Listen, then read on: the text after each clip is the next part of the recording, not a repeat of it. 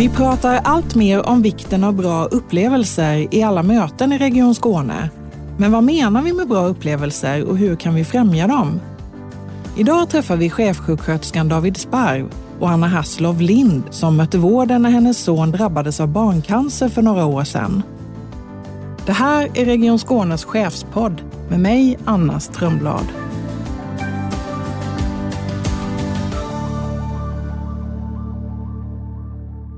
Anna Hasslov Lind och David Sparv, välkomna hit. Tack så mycket. Tack.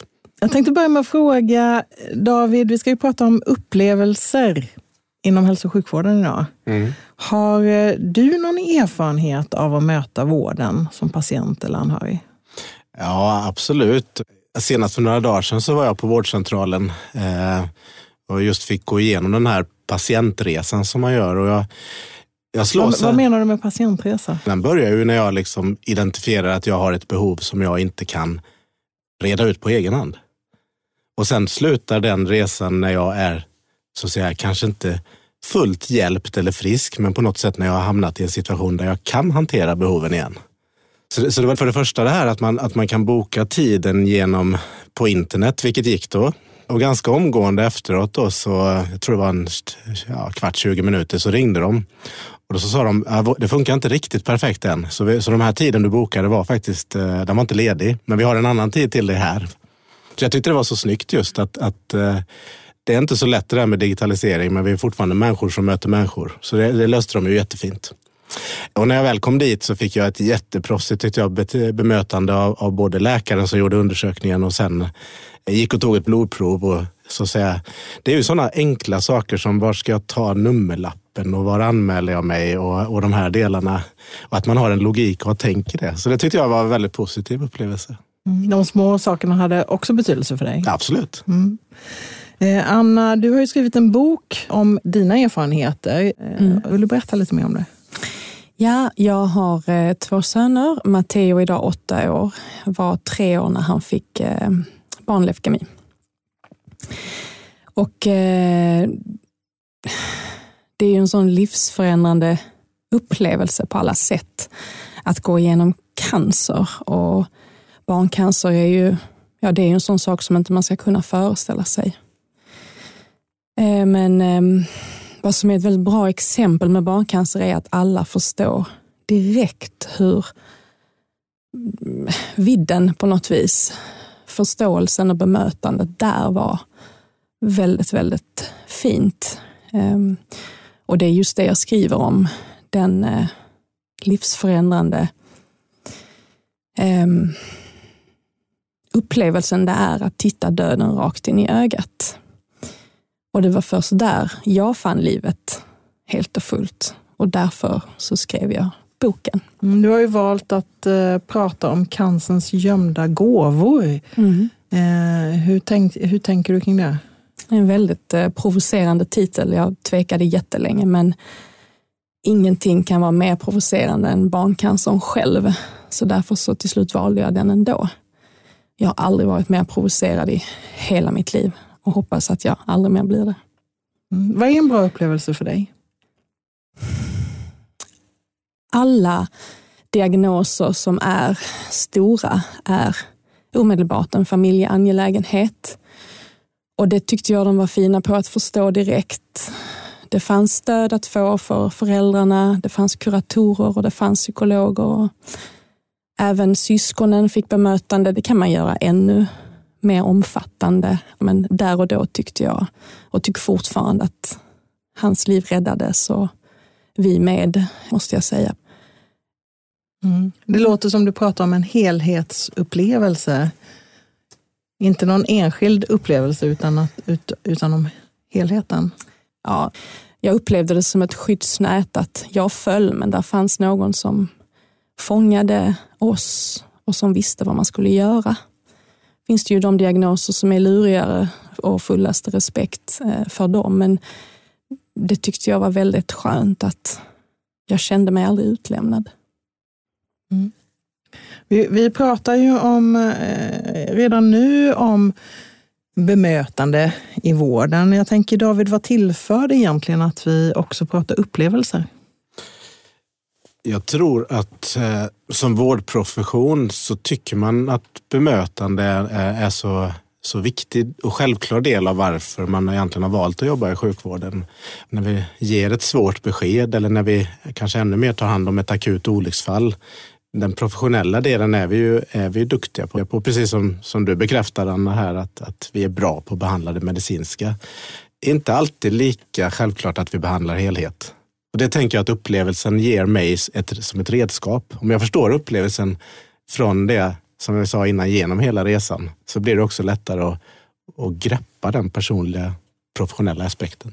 Mm. Det finns ju någonting, det har talats de senaste åren mycket om personcentrerad vård. Är inte mm. det samma sak eller hur hänger det ihop tycker du? Om man brukar prata om personcentrerad vård så handlar det om att utgå från att personen bakom diagnosen. Så för mig så är det väldigt tätt sammankopplat med upplevelse. Men kanske ännu mer att upplevelse går in och tar den andra partens perspektiv och ser det från deras håll så att säga. Personcentrerad vård utgår ju mycket från att personen är en, i ett sammanhang med närstående, med en helhet, med egna resurser och inte en passiv mottagare av vård. Så, så det är ingen motsägelse på något sätt, snarare, snarare ett ytterligare komplement till att verkligen förstå de behoven som, som vi ska möta. Här lyfter du Anna om att, att ni har fått eh, den den bästa vården i världen vet jag eh, du uttrycker och att ni hade flyttat någon annanstans om ni hade hittat en bättre vård. Eh, men är det bara när man är inne på sjukhuset som du säger det som, som man ska ha en bra upplevelse? Nej, detta är ju väldigt intressant för när man får en, eh, en diagnos av en dödlig sjukdom och i detta fallet barncancer så är det ju extremt mycket hemmavård och, och, det hade ju varit kanske en av de önskningarna att man sågs mer som, eller att man behandlades mer som en samarbetspartner utifrån avdelningen. Det är också det här, nu är detta kanske mer tekniskt, men när man geografiskt så är det ju inte alltid man bor, i detta fallet nära Lund, där det finns en barnonkologavdelning. Och vi i vårt fall bor väl 40 minuter från Lund, men vi är närmare Malmö. Så att när det var akut och Matteo då i detta fallet fick över 38 av 5 och skulle gå in på akuten så var det ju inte vårt hemsjukhus utan då fick vi åka till Malmö. Och det var en sån grej som var lite traumatiskt för att hur duktiga de än är på infektioner så är de inte lika duktiga på leukemi, naturligtvis. Så de här reglerna som finns, de kanske kan bli mer eh, anpassade efter de, familjens behov eller personens behov. Så man kan undvika sådana eh, som kan ju bli väldigt obehagliga upplevelser.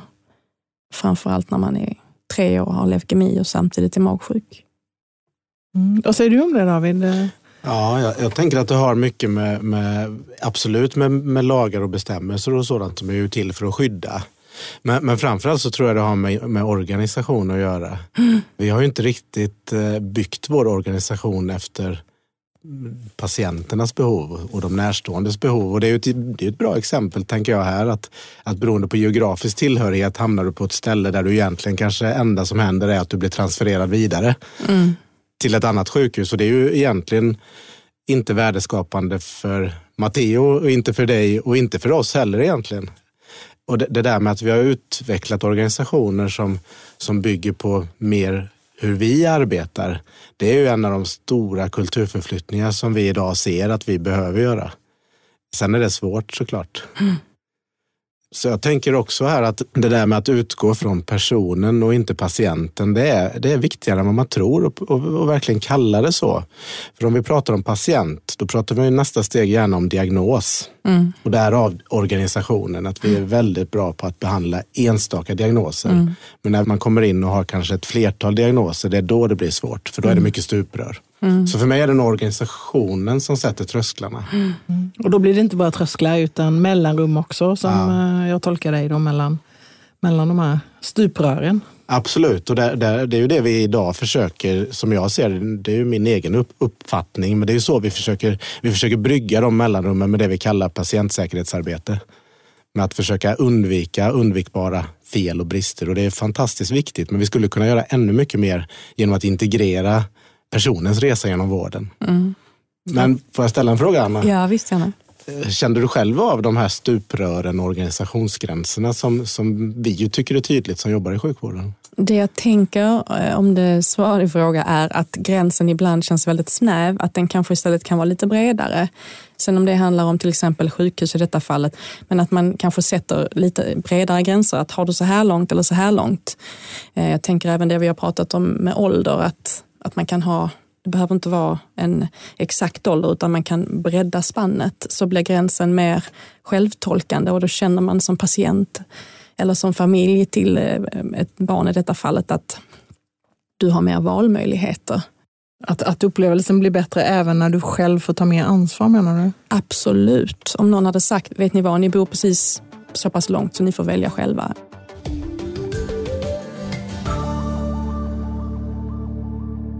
Ibland kan man ju tänka det här med eh, ett bra bemötande, att det blir väldigt viktigt då i, i de här sammanhangen. Hur tänker du kring det David? Hur kan man bidra till en bra upplevelse? Vad kan medarbetarna göra? Det är ju en, en, fråga som jag tänker utgår mycket från varför vi finns där överhuvudtaget och varför vi har hälso och sjukvård. Och, och skalar man bort allt det där andra så ska vi, jag brukar alltid säga det så jag, jag tar chansen här också, men det är ju att vi ska ju bota, vi ska lindra och vi ska trösta. Och ibland så är det ganska svårt att behålla det fokuset. Speciellt kanske när vi hamnar i situationer när vi blir av olika sätt satta utanför vårt sammanhang. Det kan ju handla både om, om förutsättningar att bedriva arbetet men lika mycket utifrån kompetens och trygghet och dagsform och allt det där andra. Det är ju, det är ju vi som arbetar i vården är ju så att säga också, också personer såklart. Sen så kan man ju bygga in olika system tror jag för det också. Man har ju lyckats på ganska väl på en del amerikanska sjukhus och, och även ute eh, internationellt. Och även, det finns många fina exempel i Region Skåne där man har lyckats ta det här liksom, patientperspektivet eller upplevelseperspektivet. Så det går att bygga in, det går att utbilda, men, men på något sätt eh, innehållet måste finnas i ideologin. Varför finns vi? Mm. Mm, men, men är det inte så, eh, för det kan man ju ställa sig frågan om det finns tid att fokusera på det här med bemötande och upplevelser. Vi har ju så många andra akuta problem eh, eh, eh, som kanske kan vara nödvändiga att fokusera på i, i eh, vården. Det är ju en väldigt relevant fråga och jag, jag, brukar svara på den att egentligen är det ju det, precis det vi måste ta oss tid att göra för det kommer skapa så stora förutsättningar för att för att vi kan inte bara etiskt ta hand och moraliskt på, på bästa möjliga sätt, men, men tänk så många onödiga samtal och besök och dokumentation och dubbelarbete som vi gör idag för att vi inte kan ge den här helhetsupplevelsen. Så jag tror att, att skulle vi kunna få rätt på de här sakerna, att vi utgår mycket som, som du var inne på också Anna, att självklart vill jag göra mer själv. Då får vi tid. Mm. Jag är helt övertygad om att det är en av nycklarna för att lösa framtidens sjukvård. Men hur vet ni att det, att det blir en bra upplevelse för, för de ni möter? Närstående och patienter? Det är ju en, en väldigt relevant fråga för vårt traditionella sätt. Hade, hade jag svarat för tio år sedan så hade jag sagt att vi har ju vår nationella patientenkät som vi skickar ut en gång om året. Men det vet vi ju idag att det räcker inte. Det är ett jättetrubbigt verktyg. Eh, även om den kan komplettera med, med viss bakgrundsinformation. Men det, det, vi behöver göra mycket mer och det har vi ju börjat den resan. Det är ju, det är ju att mäta och fråga i situationen. Vi har ju exempel på eh, olika mätverktyg som man kan göra i väntrummet. Kanske både före och efter sitt besök så att vi kan utvärdera. Så det har vi pilotprojekt som pågår på, på Skånes universitetssjukhus. Mm. Hur gör ni då? Hur mäter ni upplevelsen? Vad vi gör är ofta som, som egentligen eh, också inspireras från andra, andra delar av världen. Det är ju att vi har olika patientpaneler eller referensgrupper som vi kan ta hjälp med när vi utvecklar frågorna. Och sen gör det till någon form av enkät. Och så långt brukar vi lyckas. Så att säga. Och vi brukar kunna mäta, vi brukar kunna presentera våra grafer, men sen blir det lurigare. För sen kommer ju då, hur tar vi den här utvärderingen och gör den kulturförflyttningen. Och det, och det är svårt. Mm. Anna, känner du att du har blivit eh, lyssnad på? Är det någon som har tagit emot eh, din erfarenhet i det här? Har du fått bidra? Ja, men absolut. Hela mötet eh, nu efteråt med Region Skåne, det är ju det största att eh, få tacka de som räddade livet på Matteo. Och under resans gång så det jag kunde reagera på var att naturligtvis, jag förstår att man måste vara väldigt saklig i en farlig sjukdom, för du kan inte ge någon falskt hopp. Det är ju yrkesfel, det förstår jag. Men de samtal jag kommer ihåg bäst med de fantastiska läkarna som fanns på barnonkologen i Lund, det var de, precis som det, det sista ordet du säger där David, det är väldigt intressant och det är att ge tröst. För det är inte alltid du uttrycker att du behöver tröst. För du, vill, du håller dig till det vetenskapliga, du vill ha bra resultat, du vill ha att behandlingen ska fungera och du vill ha den sortens, sortens feedback. Och den har jag, tycker jag vi har fått väldigt fint på resans gång. Men de gångerna det kom lite extra tröst så har det betytt oerhört mycket. Det är det jag har gått och tänkt på och det har hjälpt mitt hopp att växa under de åren som behandlingen fortgick.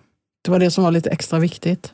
Jag tyckte det gav um, inte bara vi klarar det här utan det här blir riktigt bra. Upplevde du att det fanns tid till att uh, ge en bra upplevelse? Om jag säger så här, då när, jag verkligen, när det verkligen behövdes tid så såg de till att ge det. Så då måste jag säga ja. Sen så önskar man ju naturligtvis att det hade funnits mer tid. Men eh, där är många barn och många familjer och jag förstår att det går inte att fylla allas kvot, men så fort det var verkligen behov, när vi hade någon sorts eh, krissituation så, så kom det direkt den tiden som behövdes. På vilket sätt kan upplevelsen bidra till att öka vårdens kvalitet? Då? Ni lyfter ju det båda två. Jag tänker att det här med att mäta, är, det vet vi ju från de medicinska så säga, resultaten som vi är duktiga på att följa upp, inte minst i Sverige med våra fina kvalitetsregister och personnummer och hela det där. Så just att mätningen i sig är ett mervärde, det, det, det tror, tycker jag ändå vi har mycket på fötterna att säga. Sen, sen är det ju svårt att mäta det som, som du tar upp här Anna med trösten mellan, det är ju de här subjektiva delarna. De är mm. väldigt svåra att mäta. De kan, kanske fånga dem möjligen i intervjuer eller i djupstudier. det är på något sätt känslan man ska mm. fånga. Ja, eller? och där skulle nog en del säga emot mig, men det är svårt vetenskapligt och frågan är om det medför någonting.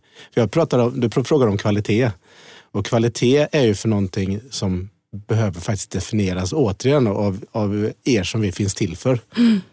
Sen kan vi tycka mycket om vad som är kvalitet Eh, och vi har en del standardiserade mått som vi kallar PROMS och PREMS då, som är engelska förkortningar. Men de fångar inte känslor och de fångar inte helhetsupplevelse.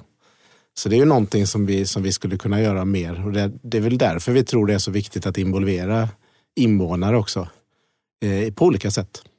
Men det är väl egentligen bästa betyg att få önska sig mer tröst, för det betyder ju att de två första, att lindra och bota, att det har fungerat. Mm. Annars hade ju det är ju första prioritering, absolut. Mm. Um, så att um, det är högsta betyg. Mm. att få önska och ibland pratar vi om att, eh, att man tar för givet att, ja. Eh, att den medicinska kvaliteten eller mm. det medicinska innehållet ska vara mm. rätt. För det, mm. det är det vi lovar, så att säga. Eh, men att, att de andra delarna då kommer till. Mm.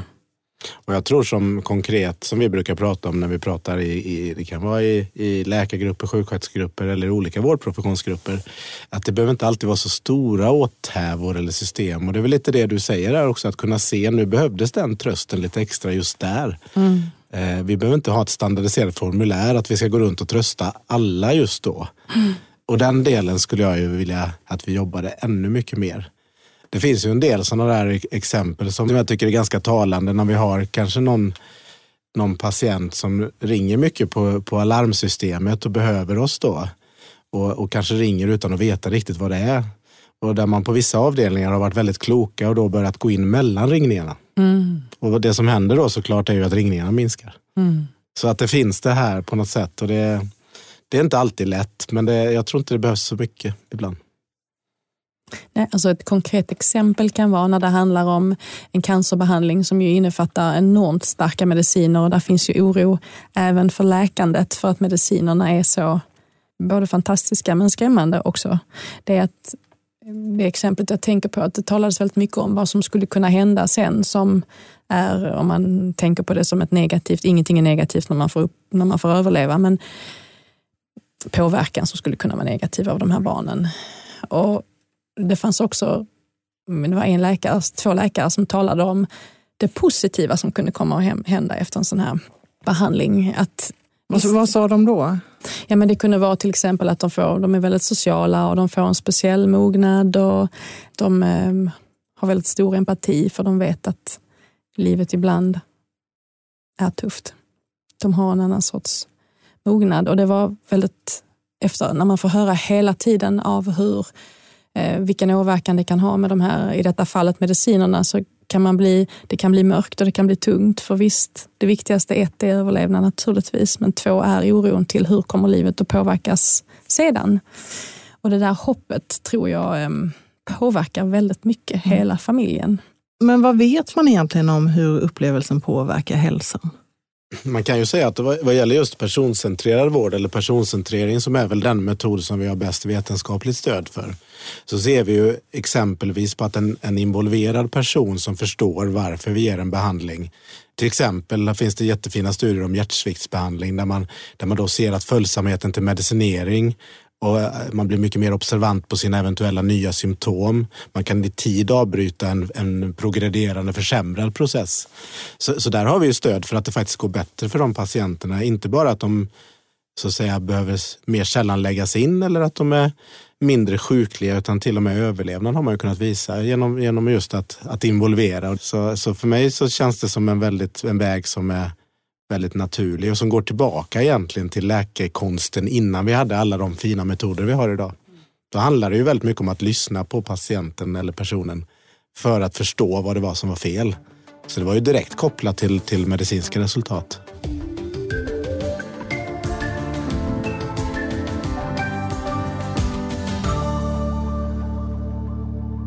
Jag fick ett exempel här på en person som besökte akuten och visade sig vara en bruten fot men som skulle till röntgen och eh, fick eh, gå utanför sjukhuset för att komma dit eh, och frågade om det inte fanns någon närmare väg inne.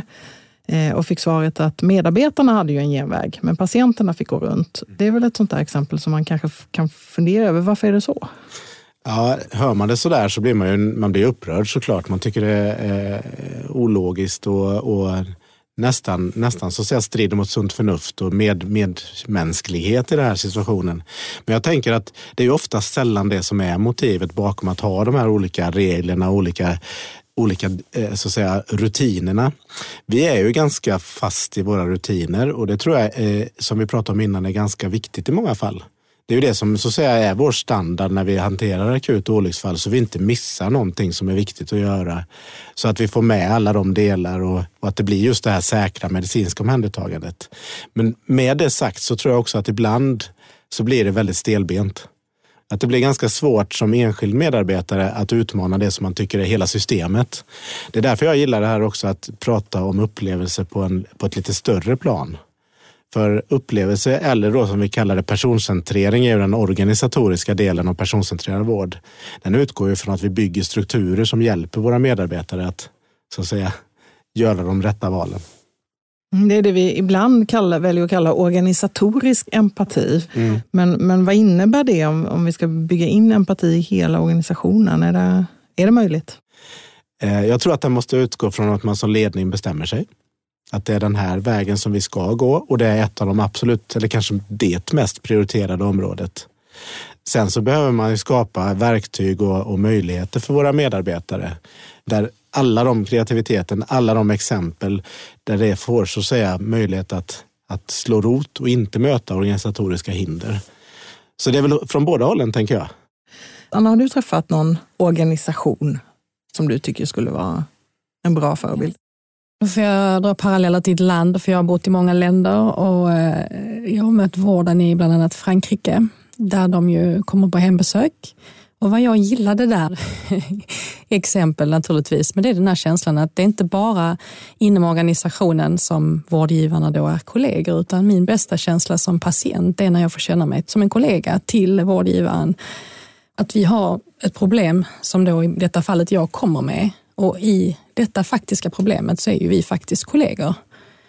Och det blir en väldigt fin eh, energi, eller det blir väldigt bra när man ser det så. För då känner man sig både sedd och problemet ska lösas. Och det var en väldigt fin upplevelse. David, har du någon förebild, någon organisation som du brukar tänka på? Ja, jag, jag, jag tänker det här eh, exemplet som som vi har i Region Skåne inom psykiatrin med, med, med självinläggningar är ju otroligt inspirerande. Vad är det för något? Det är ju då att ett antal vårdplatser inom psykiatrin gjorde man ett försök att, att eh, de patienter som hade varit vårdade där, eller inskrivna där, fick möjlighet att ett visst antal tillfällen lägga in sig själva om det uppstod behov, om man tyckte att det uppstod behov. Så då kunde man ringa direkt till avdelningen och då säga att nu känner jag så här och jag skulle vilja lägga in mig själv. Och det man såg då, och det var ju inte, så det är klart att man hade mycket rädsla att det här skulle leda till att, att det blev många fler patienter som lades in. Det blev ju precis tvärtom. För då kände man ju tryggheten, man kunde ringa och säga nej men jag stannar hemma en stund till för jag vet att om jag inte klarar det här, om mina behov överstiger vad jag reder ut här hemma så kan jag åka in imorgon. Det är lika tryggt som att jag åker in nu. Och det tror jag absolut vi skulle kunna göra i slutenvården också. Så säger den kroppsliga somatiska slutenvården. Mm, vad, vad, kan vi lära av de här exemplen? För det... Nej, men jag, jag, tänker att jag lär ju mig mycket av att vi behöver inte vara så rädda i vården för att vi lämnar ut vår, liksom, vår verktygslåda, våra telefonnummer, våra verktyg att få in patienterna. Utan det är inte farligt att ge makten till de som vi finns till för och dela det. Som vi pratade om innan, det här att man får vara en del, man är en kollega nästan. Mm. Det är inte farligt. Det leder ju bara till bra saker för båda parter.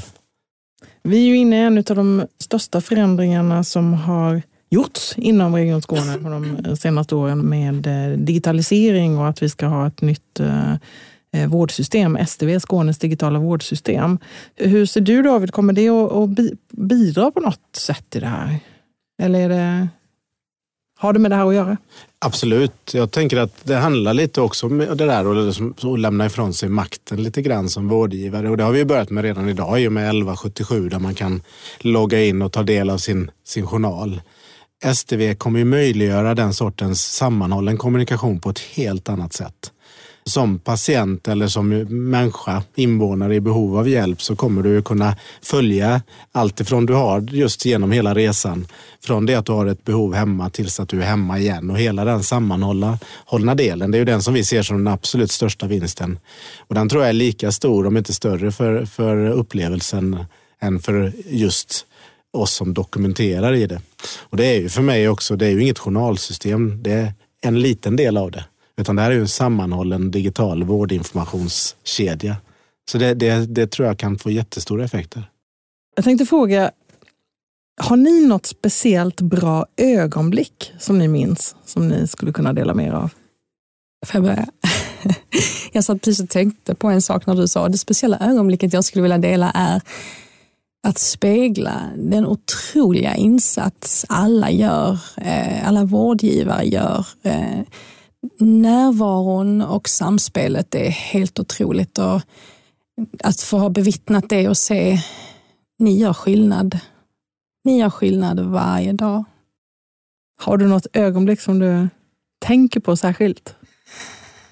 Ja, det är också ett väldigt bra exempel med barnonkologi för de här många personalen är tränade där på just bemötande och se hur de skiftar medvetenheten på ett litet barn som kommer med rädsla eller med smärta, att de trollar bort det med någonting. De skiftar medvetandet på något sätt med en eh, grej eller ett skämt. Eh, det är nog alla de gångerna i behandlingsrummet när under eller efter skriket att den här blixtsnabba skift, skiftet av medvetenheten. Och det är nästan så att man önskar att det var mer så även i vuxenvården. För det är, det är magiskt att se ett barn släppa sin smärta för ett leende. Ja. Ett av mina absolut starkaste minnen som, som sjuksköterska egentligen just med den här med, med upplevelse. Det handlar ju om en eh, jag jobbade ju tidigare inom, inom hjärtsjukvården. Och det här handlade om en patient som hade haft ett hjärtstopp. En kvinna med barn sådär i 10-årsåldern, 12-årsåldern. Och vi fick ner henne till vår avdelning från intensivvården för mer eller mindre att se vad som hände. Men prognosen var inte alls bra. Hon var ju medvetslös fortfarande, men andades själv och, och så pass stabil att man kunde ligga på vårdavdelning. Och, och, barnen var där och mannen var där och familjen var där och det var ju otroligt traumatiskt såg man ju, för det här hade ju hänt ganska snabbt då. Jag tror det var 12 timmar eller 24 timmar efter det hjärtstoppet som hon kom ner till oss. Och den här kvällen när jag var där så helt plötsligt så vaknar hon upp mm. och är helt intakt, så att säga, helt sig själv. Mm. Eh, och det kan ju hända ibland. Det är ju på något sätt det som, som driver också. Det kändes ju nästan som ett, även för mig som ska vara då utbildad professionell, som ett mirakel. Och se då reaktionen hos, hos barn och man var ju helt fantastiskt. Mm. Det är nog eh, mitt absolut starkaste ögonblick som sjuksköterska. Mm. Magiska ögonblick. Magiska ögonblick, ja. verkligen. Tack för att ni delade med er av alla era erfarenheter och tankar i det här. Tack för att ni kom. Tack så mycket. Tack. Tack.